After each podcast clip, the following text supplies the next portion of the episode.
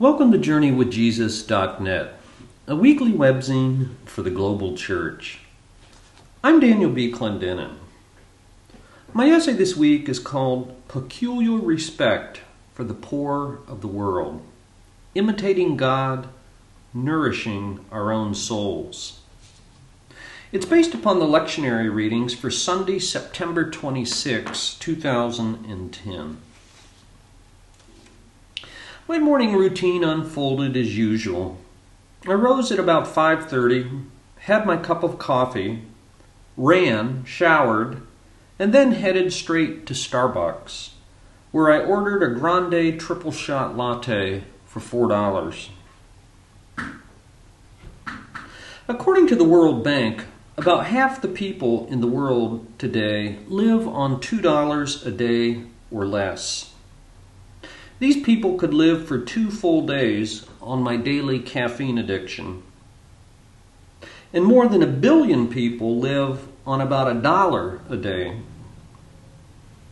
This half of the world suffers horribly from the catastrophic consequences of poverty as measured by a broad array of similar indices access to safe and dependable water, life expectancy, infant and maternal mortality, literacy, and so on.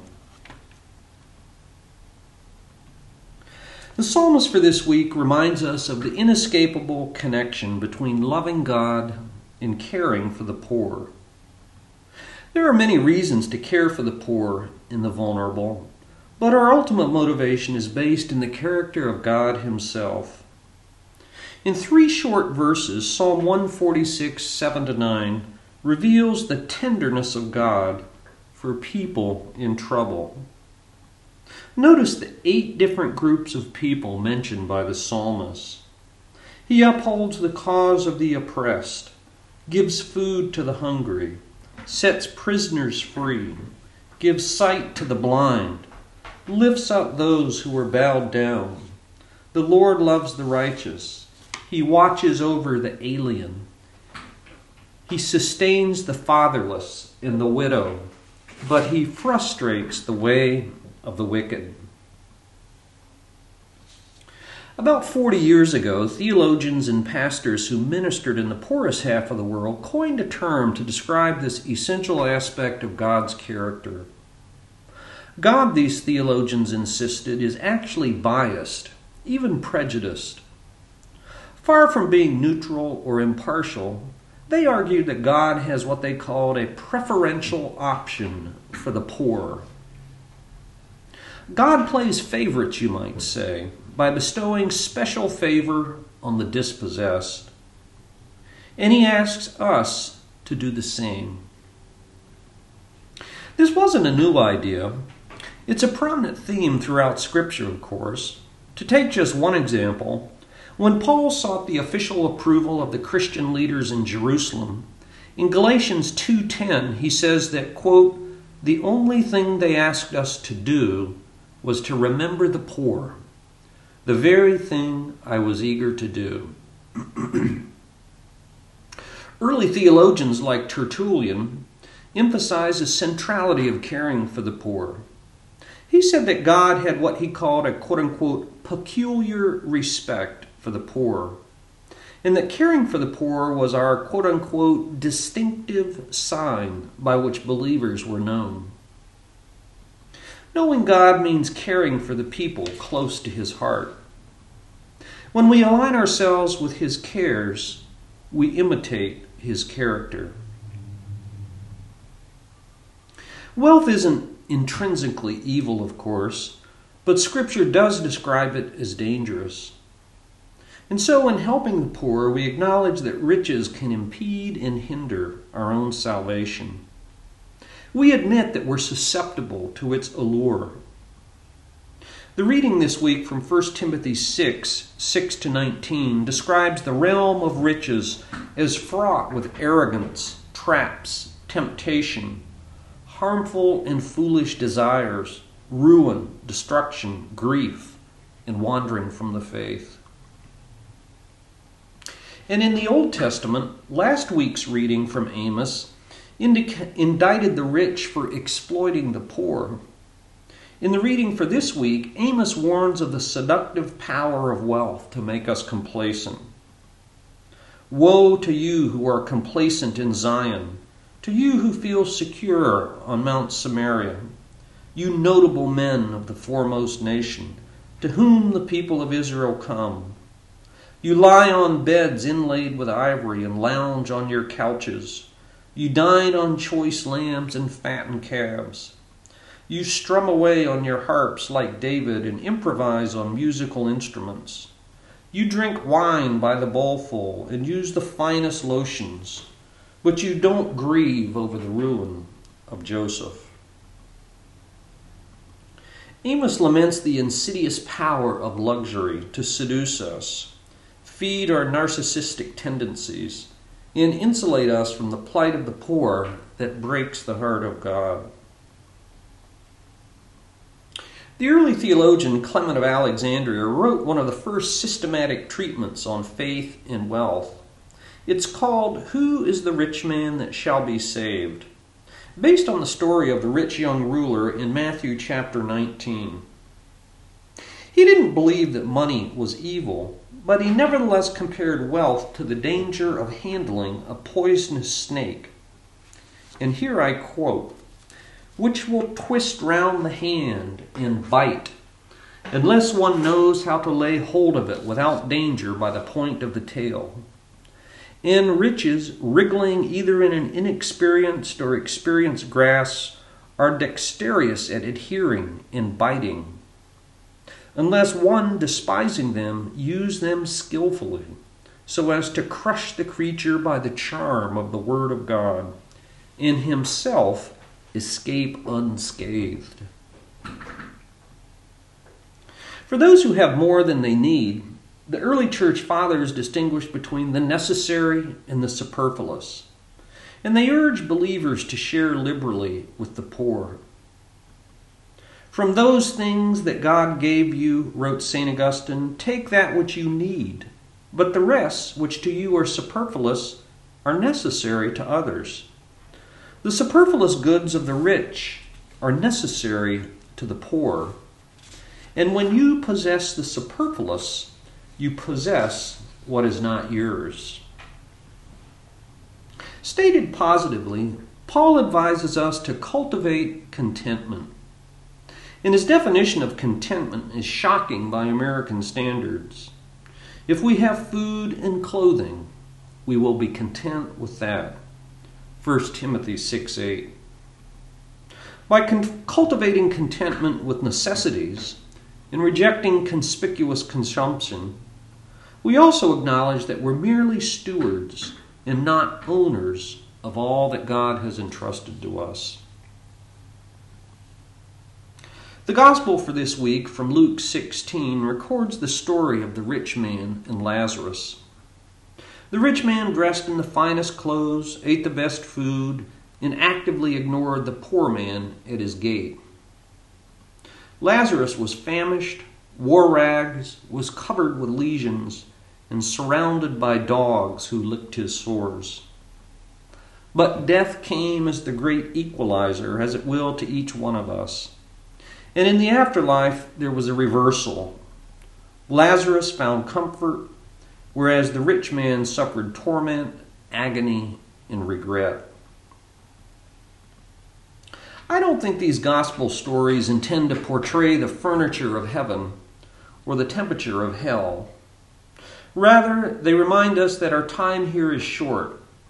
Our opportunities to serve the poor are limited, and that our economic choices shape our deepest identities and our eternal destinies.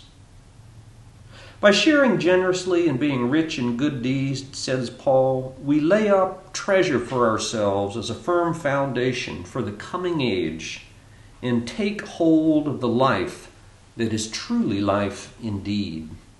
1 Timothy 6 18 to 19. We freely share what we have not out of guilt, ascetic renunciation, some communistic ideal that loathes private property, nor because the poor are virtuous. Paul is clear God richly provides us with everything for our enjoyment. Rather, in tending to the poor, we care for our own souls and imitate the character of God Himself.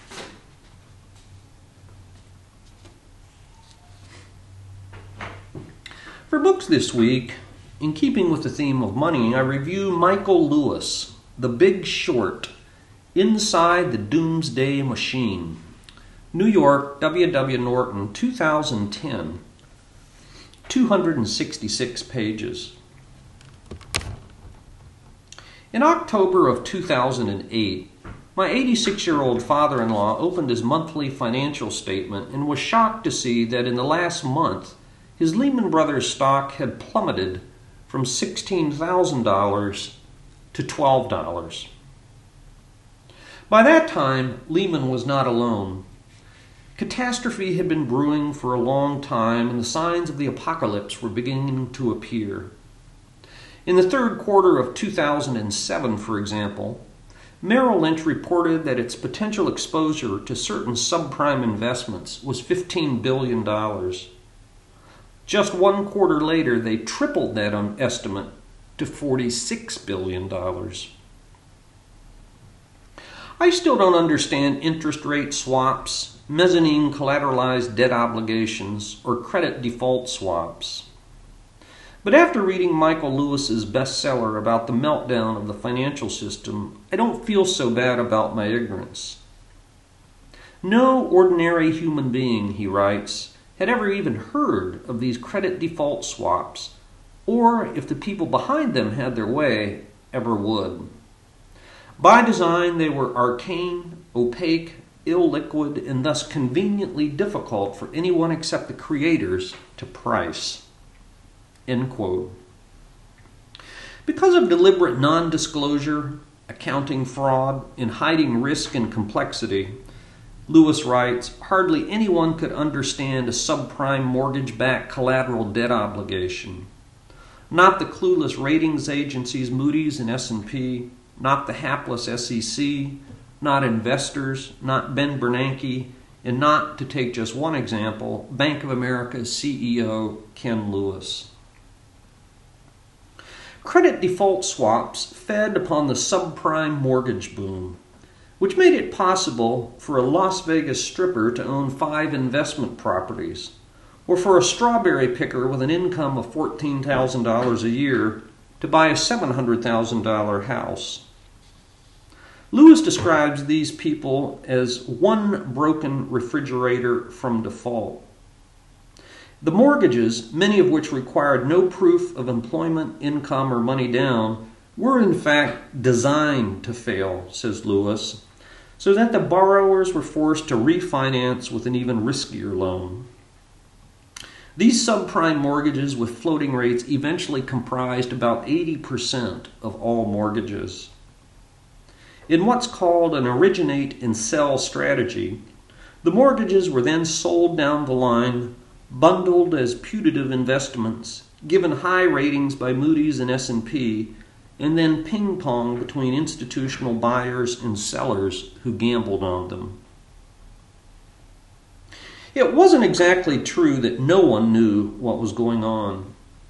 The main focus of Lewis's book is on the very small number of people who did understand the idiocy and the gross dishonesty of Goldman Sachs, Citigroup, Morgan Stanley, and their kin and who, based upon their understanding, made a straightforward bet against the entire multi trillion dollar subprime mortgage market, and by extension, the global financial system.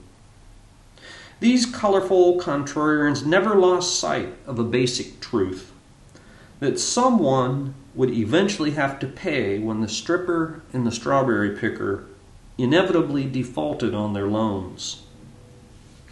For these clear sighted people who swam against very strong currents, it was like buying cheap fire insurance on a house engulfed in flames. In the end, of course, we, the taxpayers, paid for those bad loans and bailed out Wall Street and their executives, who still earn tens of millions of dollars for their so called work. My father in law never got his money back. The author is Michael Lewis. The title of the book, The Big Short Inside the Doomsday Machine. For film this week, I go to Iran. The title of the film, Iran, A Cinematographic Revolution, from the year 2007. This fascinating documentary begins on January 16, 1979, with hundreds of thousands of Iranian demonstrators shouting death to the Shah as the megalomaniac dictator was exiled from power, never to return again. The film then backtracks to the turn of the century and shows how Iranian cinema both shaped and reflected the major cultural trends of the last hundred years political ideology, socioeconomic inequality, censorship, propaganda, gender roles, westernizing impulses, the eight year war with Iraq that took a million lives, and especially the triumphal return after 15 years in exile of Ayatollah Khomeini, who replaced the secular modernizing monarchy of the Shah with a religious revolution in an Islamic republic. Under Khomeini, cinemas were considered unholy places, like brothels. In the nine months after his rise to power, 125 theaters were closed or burned. The film draws upon long clips from dozens of Iranian films, interviews with directors and film critics, and archival film footage of major moments in Iranian history. The film in English narration in Farsi with English subtitles. Iran, a cinematographic revolution. And in keeping with our care for the poor, for poetry this week, we've posted a poem by James Russell Lowell, who lived from 1819 to 1891. It's part of a larger work called The Present Crisis. Careless seems the great avenger. History's pages but record one death grapple in the darkness, twixt old systems in the word. Truth forever on the scaffold, wrong forever on the throne. Yet that scaffold sways the future and behind the dim unknown standeth God within the shadow, keeping watch above his own. James Russell Lowell, The Present Crisis. Thank you for joining us at JourneyWithJesus.net for Sunday, September 26, 2010. I'm Daniel B. Clendenin.